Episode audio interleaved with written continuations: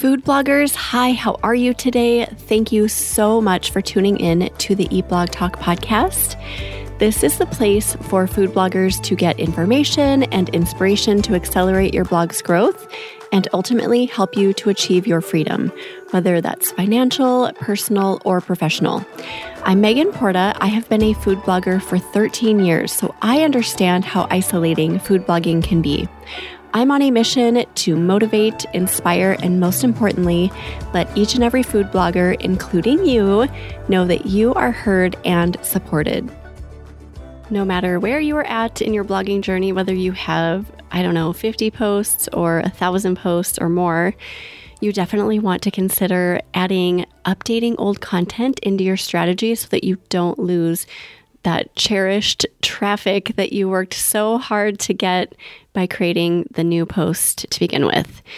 Brandon Gaille from RankIQ and the Blogging Millionaire podcast joins me in this episode to talk about why updating your old content is so important. And he gives so many recommendations about how to find the content that you're updating, what to think through when you're updating a recipe post as well as a roundup style post, what you should do with your titles when you're updating, how long to wait after you publish a post before you consider updating, and so many other great things inside the episode.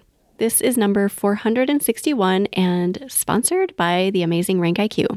Food bloggers, are you wanting to tap into additional revenue and improve your site experience for users? Chicory might be a great solution for you. Chicory is a leading monetization platform for food bloggers, enabling you to integrate highly relevant, shoppable ads into your recipe content and earn revenue from top CPG brands. Chicory's hyper contextual ads and shoppable technology will help you improve your site experience and engagement, allowing your readers to go from inspiration to checkout in just a few clicks. Enjoy easy installation and ongoing access to the Chicory team at zero cost to you. Chicory makes it easy to track your earnings, optimize your blog content using recipe insights, and connect with its team. Plus, with integrations with leading ad networks such as Mediavine and 60 plus retailers, Chicory makes it so simple to get started earning revenue today. Head to eatblogtalk.com forward slash resources and click the Chicory link to get started. Scroll down to the Chicory logo, click the button that says Learn More About Chicory, or you can go to chicory.co slash food bloggers to learn more and sign up. That's chicory.co slash food bloggers. Brandon Gaille is an entrepreneur who founded multiple seven figure businesses in his 20s before becoming disabled by a rare disorder for nearly a decade. He eventually regained his health and started a blog. He grew his blog to over 1 million visitors in just 18 months after his first post. Today, he gets 5 million monthly visitors from over 100,000 first page Google rankings. Brandon has taught his SEO growth hacks to over 20,000 bloggers through his podcast the blogging millionaire. He launched RankIQ, an AI powered SEO toolset tailored for bloggers and small businesses that have a blog. RankIQ was ranked number one out of all 333 SEO tools by G2 for customer satisfaction and ease of use. Hello, Brandon. So happy to have you back on Eat Blog Talk. How are you doing today? I'm doing great. I'm glad to be back.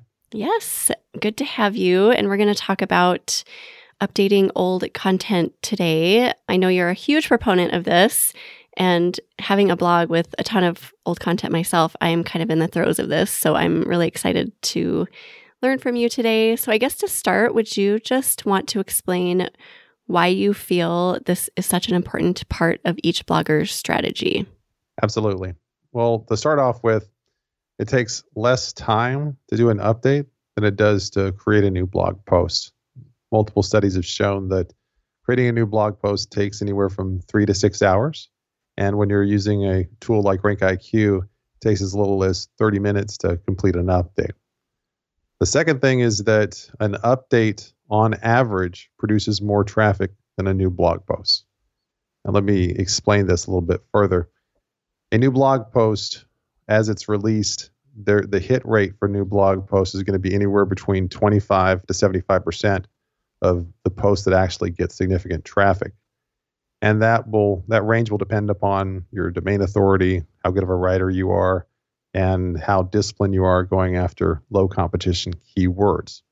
Now, when it comes to updates, the only posts that you're going to be updating are the ones that have existing traffic and rankings. So you're going to have a much higher hit rate because Google already loves those posts. The third thing is that an update is typically going to move up the rankings faster than a new post. A brand new post takes anywhere from three to six months to move up to high enough in the rankings to where it starts to get some traffic.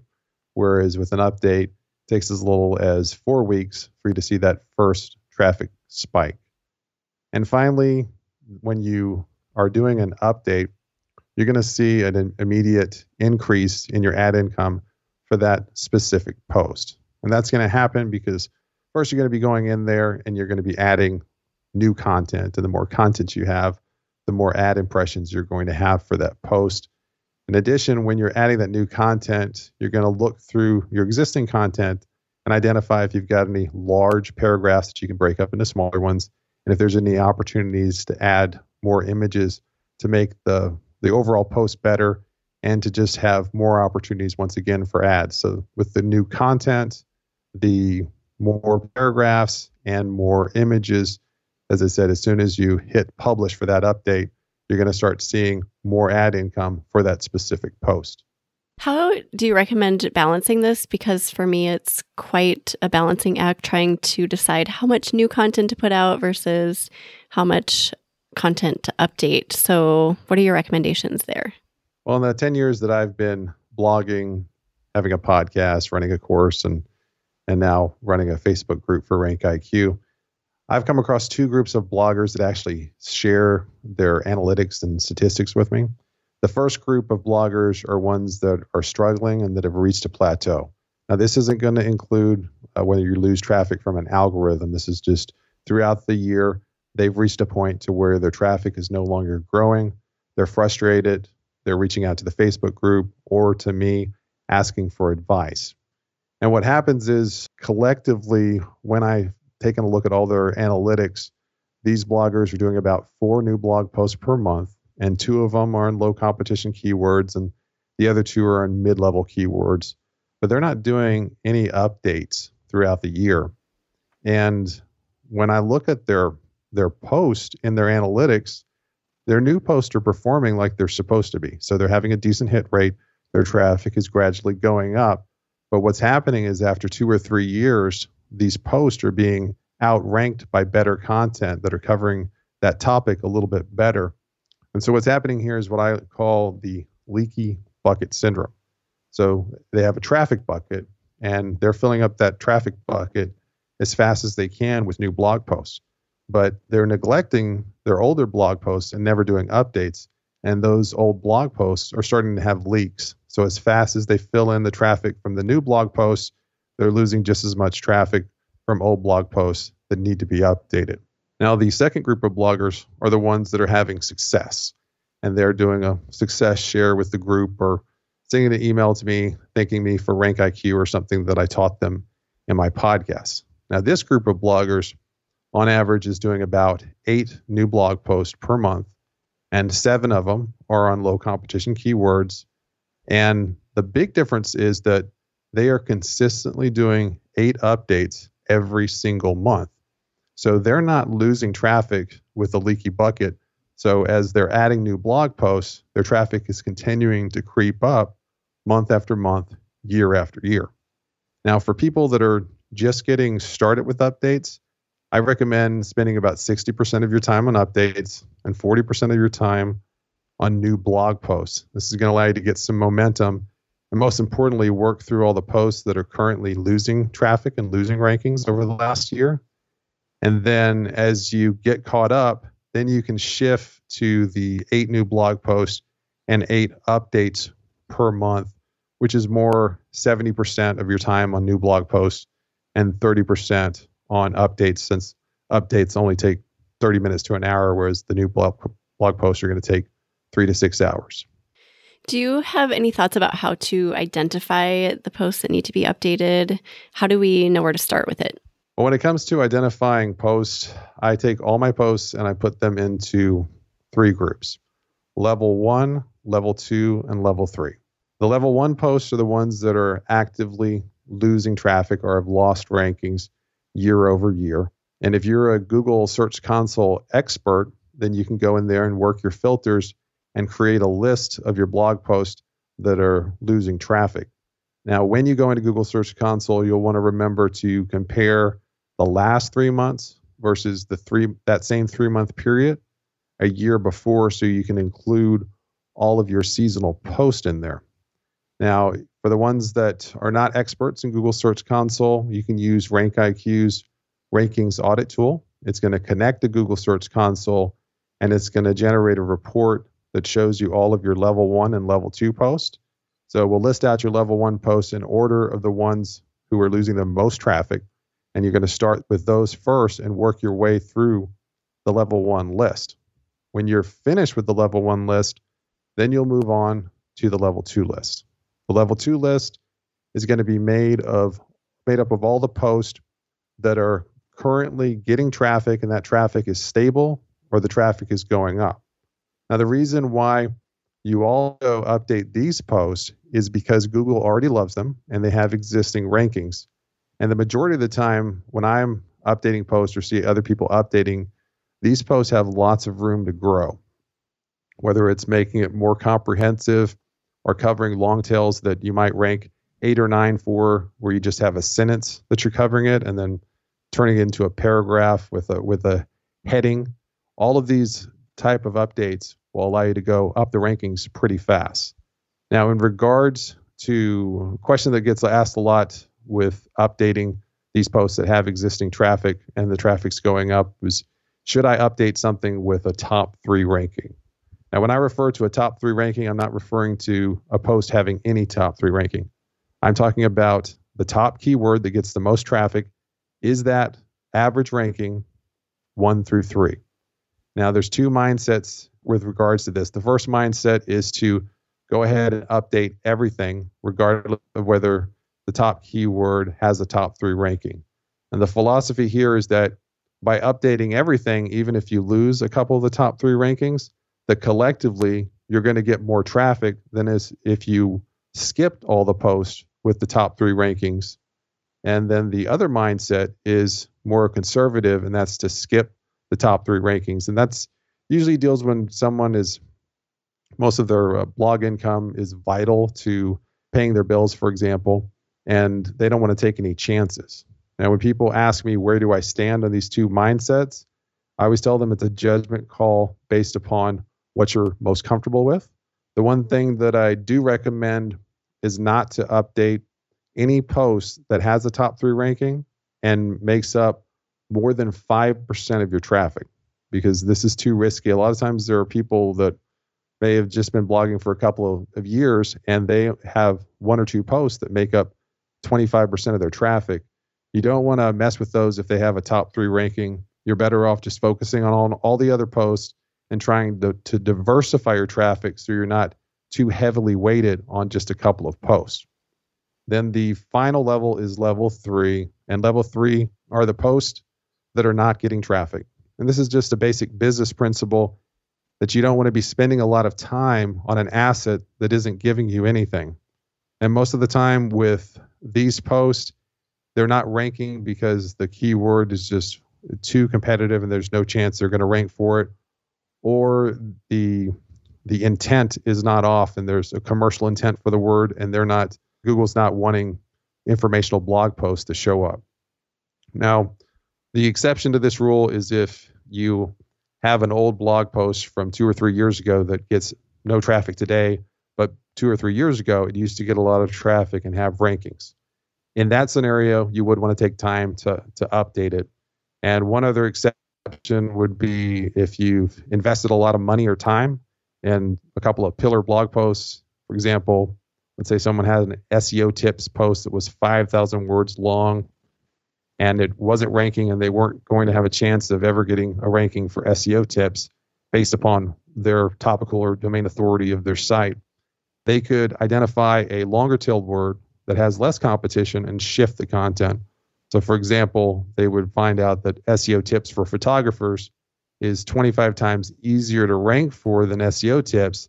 and they would take that 5,000 words of content and those tips that are there, and they would translate each of those tips into how a photography website would apply them. And then they'd shift the title to be instead of just SEO tips to be SEO tips for photographers. But that's how I go about identifying the content that you need to go after first. Level one is is most important, and, and you've always got to stay on top of your level one posts and identify the ones that are that have the leaks so that you can make the updates and outrank the people that have pushed you down in the rankings. So this is detailed on your podcast, correct? You have a series on this, the updating old blog posts. Is this the same process? The same process is it's about the same process. The first process I broke it into four quadrants. Now I just have yeah. three levels to, okay. to simplify it a little bit better. The first process was a little bit more complicated, and the feedback was that some some people that that weren't really good at analytics had a hard time understanding it. So I simplified it into into three levels as opposed to four quadrants. So I've gone through your that whole series a handful of times and I've had some pretty big successes because of it. There are a handful of URLs that came up that I just thought why would I why would I update this? But it showed, you know, there was like significant decay, I think you call it. So I did it anyway, and those posts are doing really well right now. So I updated them in like February of this year, and it's really paying off. So I think it's so worthwhile to go through it if you can. And I was going to say, I have one question about this because I have almost a thousand posts. So, I mean, there's just no way I can go through all of my decayed posts. So, do you have a recommendation for how far to go because I I mean I could literally wake up in the morning and do this all day every day and never be done. So at what point do I stop? Well, number 1, you need to be consistent. Just like with as I said before, the ideal scenario is 8 new blog posts, 8 updates per month. Whatever your your target is going to be for your updates, you want to consistently do that month in month in year round.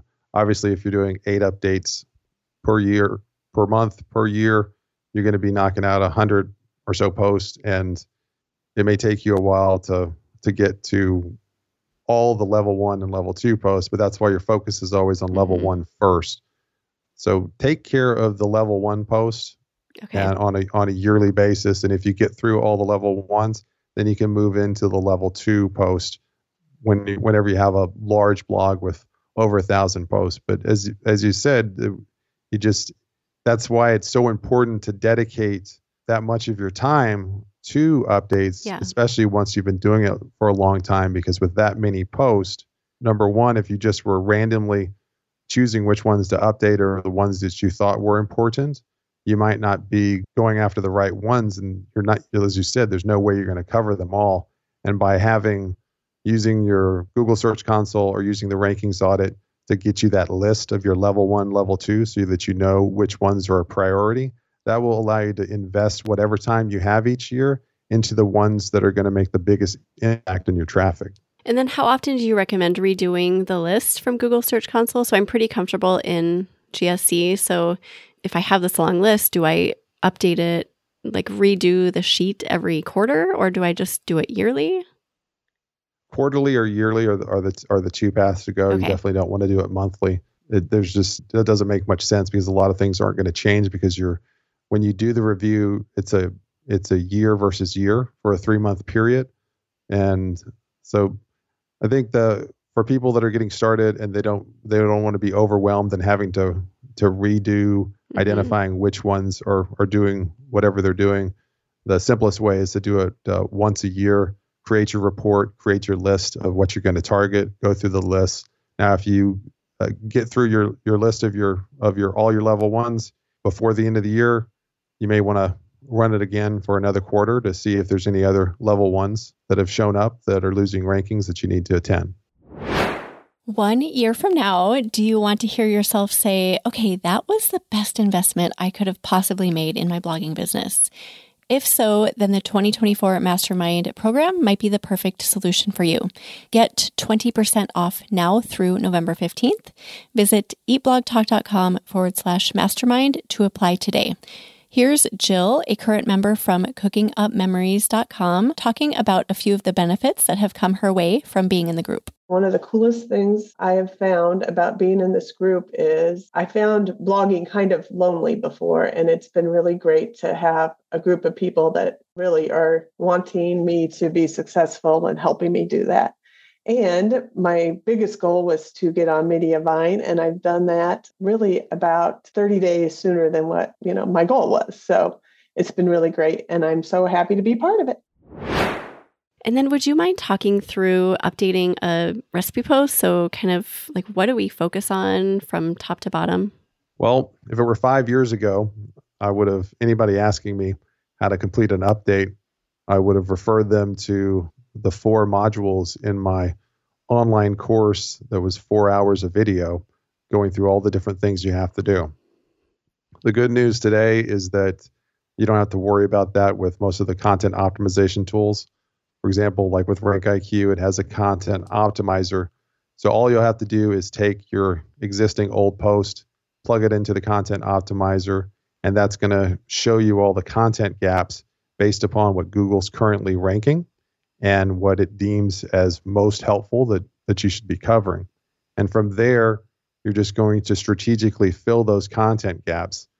And some people will will work it into their posts, others will will try to put it towards the end of their post so that they leave their existing post intact. It makes it easier to do the update and it also decreases the chances of changing something towards the front the front end of the post for the first 25 to 50 percent, which might change the existing flow that got you the rankings. And people will have a section for frequently asked questions, and they'll take the content gaps and they will turn each content gap into a Q&A. And that Q&A will, will also be optimized for featured snippets. So the question would be an H3, H4, followed by the answer, which is 40 to 50 words in one paragraph, which is what Google consistently pulls for featured snippets. Just make it simple. Don't make your updates too complex. Just use a content optimization tool, fill the uh, content gaps, and knock it out, and just move on to the next one. Don't. It's not as complicated as it used to be. I'm all for simplifying. that sounds good. I use that optimizer for that very thing all the time. It's so good for that. Okay, what about uh, roundup style posts? I have a lot of these that came up in my content decay that have been slipping just a little bit. So, what exactly do I need to update with those? When it comes to roundup posts, it's a little bit different. You'll want to start by focusing on looking at the first 10 results and the first titles in Google. And specifically, you're going to look at that leading number and try to identify the biggest leading number and then always go 10 further. So it's with a roundup post, it's yes, you it would be you want to fill content gaps if if if there's certain types of recipes that Google wants your roundup post to cover. But you have to start with making sure that you are going above and beyond what everyone else is doing. And the reason for that is because people tend to click on the ones with the highest number. And that's because of a psychological principle called the the left digit bias. And it's the same thing if you go to buy a car in the last uh, 30, 40 years, you'll always see them advertising $29,999 as opposed to 30,000 because psychologically it makes a big difference with that first left digit if it's lower. And, the, and when it comes to your titles, when they left digit being the highest left digit, they are having a psychological perception that your post is the best post and that's why they get more clicks and they tend to move up higher in the rankings. Now when you are adding more to it let's say you have a post that has uh, 24 recipes in it and you're trying to get it to 50 so you're adding on another 26 the best practice is to add those 26 to the tail end keep the front end the same. That's going to make it quicker for you to complete your update but also as I said earlier, it keeps that that existing post intact because a lot of these posts, when you're updating it, they're already going to have lots of rankings and lots of traffic. And by leaving your existing post as much intact as possible, it decreases the chance that you could do something wrong to cause people to back out more, which could push it down in the rankings. And then those 26 recipes that you add, you'll just want to make sure that you do a content optimizer report so that you can identify any specific recipe types or foods that Google is wanting you to to put in that post so that it's the most helpful content for that recipe roundup. And then for those roundups, is it okay to change the name of the title? So if I have like what to serve with sweet potatoes, 50 great ideas, and then I change it to 60 ideas, do I change the actual title of that? Well, the best practice for changing titles when you're doing updates is to you can adjust your front end and tail end modifiers, but leave the core the same.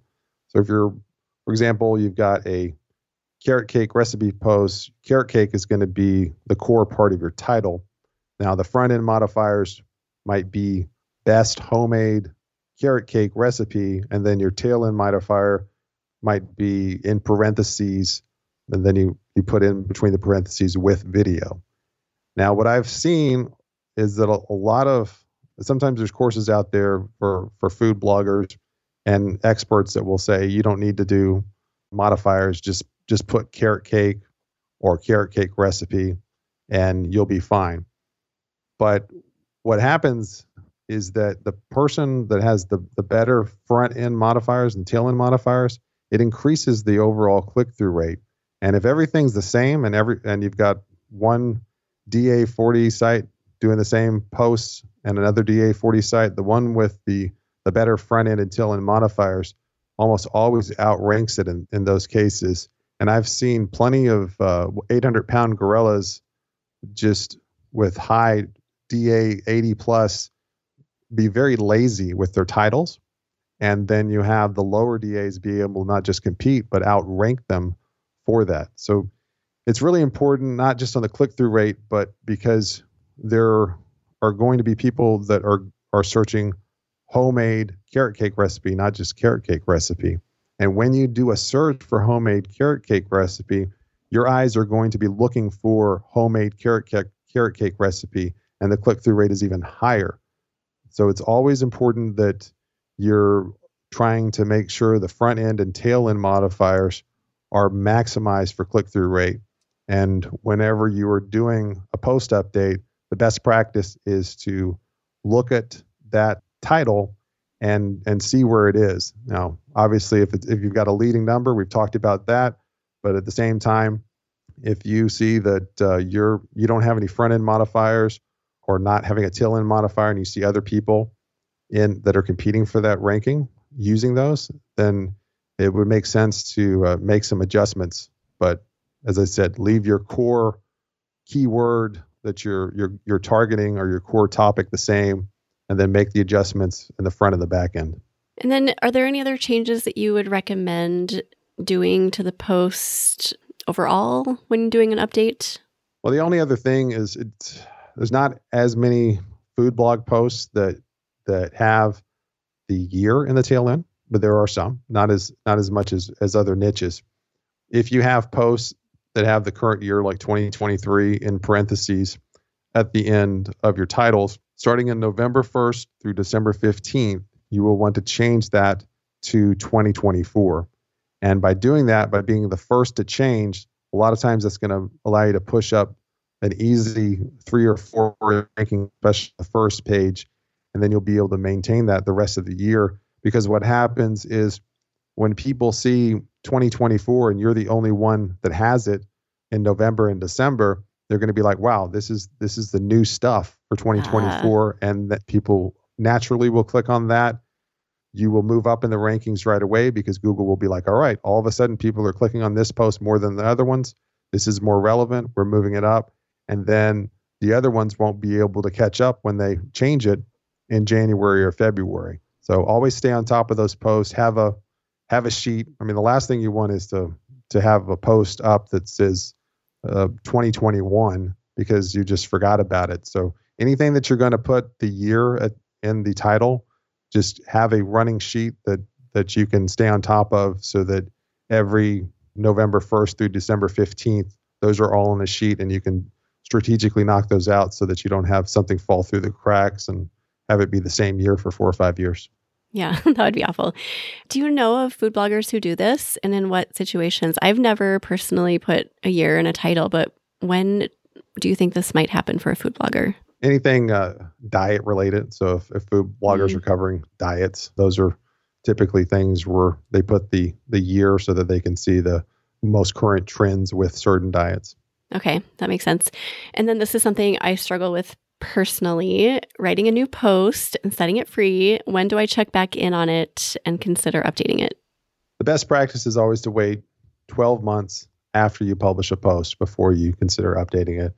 And that has to do with just allowing that post to work through the two stages that it goes through to reach its top ranking in Google. The first stage is in the first three to six months, and that's when Google is looking at signals like people clicking on your title, how long they're staying on their page. If when they get to your page, if they're not pogo sticking, pogo sticking means they go from your page back to the Google results and click on something else for that same search. Now, once that three to six months period's up, you're going to have kind of a peak for that. And then you'll have another six months where Google's going to be looking at how many backlinks are coming in, which will have another push towards the top.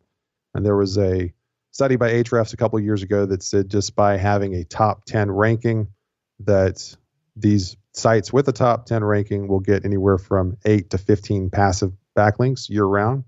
And that happens a lot with uh, single post recipes. And because the people that are looking for roundup posts to link to, they a, a lot of them will just do Google searches uh, looking for different recipes to feature in the roundup, and then once they and they're not going to go past the first ten. Once they see something they like, they'll reach out to that that blogger and and get them in the roundup. And so it's important that everyone understands that. Do you have any recommendations for keeping track of this? Because it can be a lot, especially if you're pumping out a lot of new content, do you recommend like a sheet or some sort of system for not letting things fall through the cracks? For updating posts that have been 12 months old? Yeah. Yeah, just uh, would just keep an eye on your when you're using a planner, whether you're using a planner through RankIQ or or through a Google Sheet or some other source, just uh, be able to identify at the when that 12 month period is over by because everything's going to be ranked in order in that planner. And that's an easy way to see the posts that are coming in and out.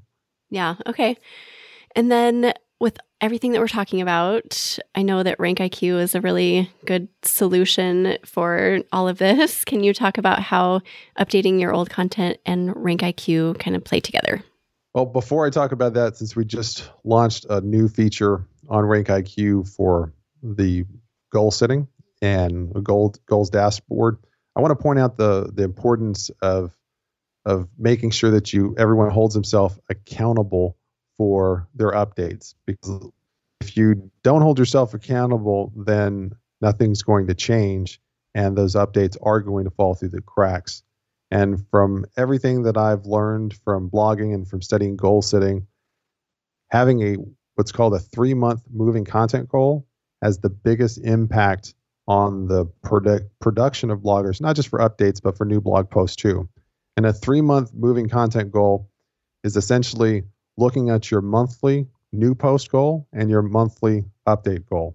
And you're looking at this month, where you're at, what you did last month, and where you're at so far for next month. And that, that allows you every month, you're looking at this three month goal so you can see exactly where you are and what you need to do to be able to hit your your your new post goal and your update goal. Now, especially with times like with the helpful content update, for example, if your if your goals are are focused entirely on how much money you make and how much traffic you get and not on content production, when an update happens and you lose traffic, it's going to make you want to quit. If your focus on your goals is on what you have control of, which is how many new posts you make and how many updates you make, even when uh, updates happen and you lose a little bit, you're not going to be impacted psychologically by those type of hits. Now, for anyone that is not sold on the importance of goals, I always point them to the Harvard MBA goal study, which was between 1979 and 1989. In 1979, researchers asked all the graduates that were graduating Harvard with an MBA if they had written down their goals and they had a plan to achieve them. Out of all the ones they asked, there were just 3% that had written down their goals with a plan to achieve them, and 97% did not. 10 years later, the researchers went back to these same people and found out how much they were earning. The 3% that had written down their goals with a plan were out earning the 97% by 10 times. So it's really important that you your your goals are front and center, specifically that three month moving content goal. And five months ago, I sat down with my development team at RankIQ and worked with them to create a content planner that worked with the goals dashboard. So now when someone logs into RankIQ, the first thing they see is their goals scoreboard showing them where they what they did last month, where they are this month, and where they are so far for next month. And everything's tied with their content planner. So when they update their content planner that they completed an update or a new blog post, their scoreboard for their goals change. And if you're not using Rank IQ, then what I recommend is that every day before you sit down to start blogging, you pull out your three month moving content goals and you look at them to see where you're at. And then at the end of every day, when you're done with your blog, you're going to update that and and celebrate when you are are, are have had a day of, of doing two updates or or one blog post because this is going to allow you to stay consistent year round and not not just have as I said your your vision board or your traffic goals uh, pinned away somewhere on your wall that you'll eventually just stop looking at. So always mm-hmm. be very intentional of looking at it every single day before you start your blogging process.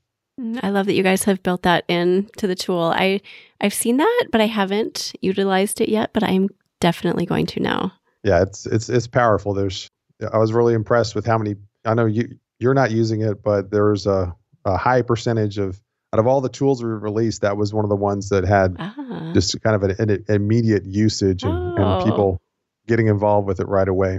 That's great. Good. And then to answer your question about RankIQ and how it's, I guess, kind of the easy button for everything. The main reason why it's the easy button is because it's the only tool set tailored for bloggers, where most of the other SEO tool sets are designed for SEO experts and marketing professionals of Fortune 5000 companies. Now, a lot of the people that initially come to RankIQ and join join because of the keyword library and the fact they hear that we've got we've already done the keyword research and we've identified lowest competition, highest traffic phrases for all the different uh, blogging niches. For example, with the food blogging niche, there's over 120,000 low low competition words in our library, and then it's broken down by all the sub niches of the food, so people can just go into their sub niche that they're writing about, identify what keywords they're going to target, put it in their planner, and go. Now, the big powerful thing about RankIQ is even though they may come here for the keywords, once they get there, they realize that everything is in one space. And before becoming a Rank IQ member, a lot of people would have they'd be using a keyword tool with one company, a content optimization tool with another company. They'd have a Google sheet for their planner. They'd have their goals written down somewhere on their on their desk, and they'd check Google Search Console once or twice a month to see what their rankings is and everything's just kind of displaced and you'll end up forgetting about things. But now with RankIQ everything's under one one spot so they're able to log in see everything and then also everything communicates with with each other. Now i could go on talking about all of our tools and how great they are and how much i love them and all the benefits but i think what tells the story most are the statistics. And this summer we just finished a one year study of 2,300 uh, food bloggers that use Mediavine. And we found that the Mediavine food bloggers using RankIQ increased their traffic 4.68 times more than the Mediavine bloggers not using RankIQ. And this was big because it was Mediavine bloggers, and we also did another one on on AdThrive Raptive bloggers, and we saw the same results.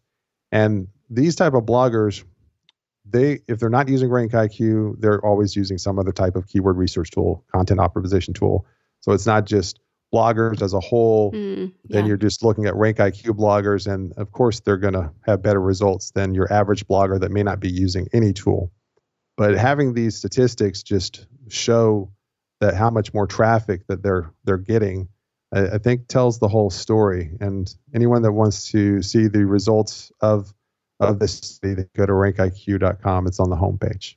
RankIQ literally changed the trajectory of my blog. I was stale, stagnant for many years.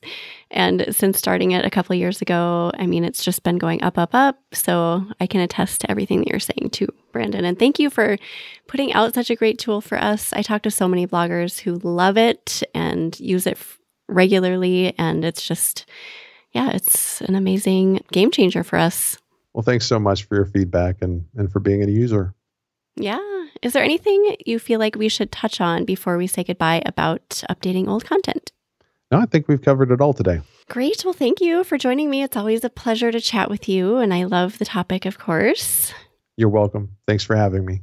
Yeah, and we'll put together show notes for you, Brandon. If you want to go look at those, you can head to eatblogtalk.com forward slash rank IQ 2, numeral 2 tell everyone where they can find you. Mention your podcast and anything else you want to direct people to. Oh, rankiq.com is where the software is. And if you're a RankIQ member, you will being involved with a Facebook group. I'm always very active there. And in addition to that, I have the Blogging Millionaire podcast. And that's pretty much it. Awesome. Thanks, Brandon. And thank you so much for listening, food bloggers. I will see you in the next episode. Thank you so much for listening to this episode of Eat Blog Talk. If you enjoyed this episode, I'd be so grateful if you posted it to your social media feed and stories. I will see you next time.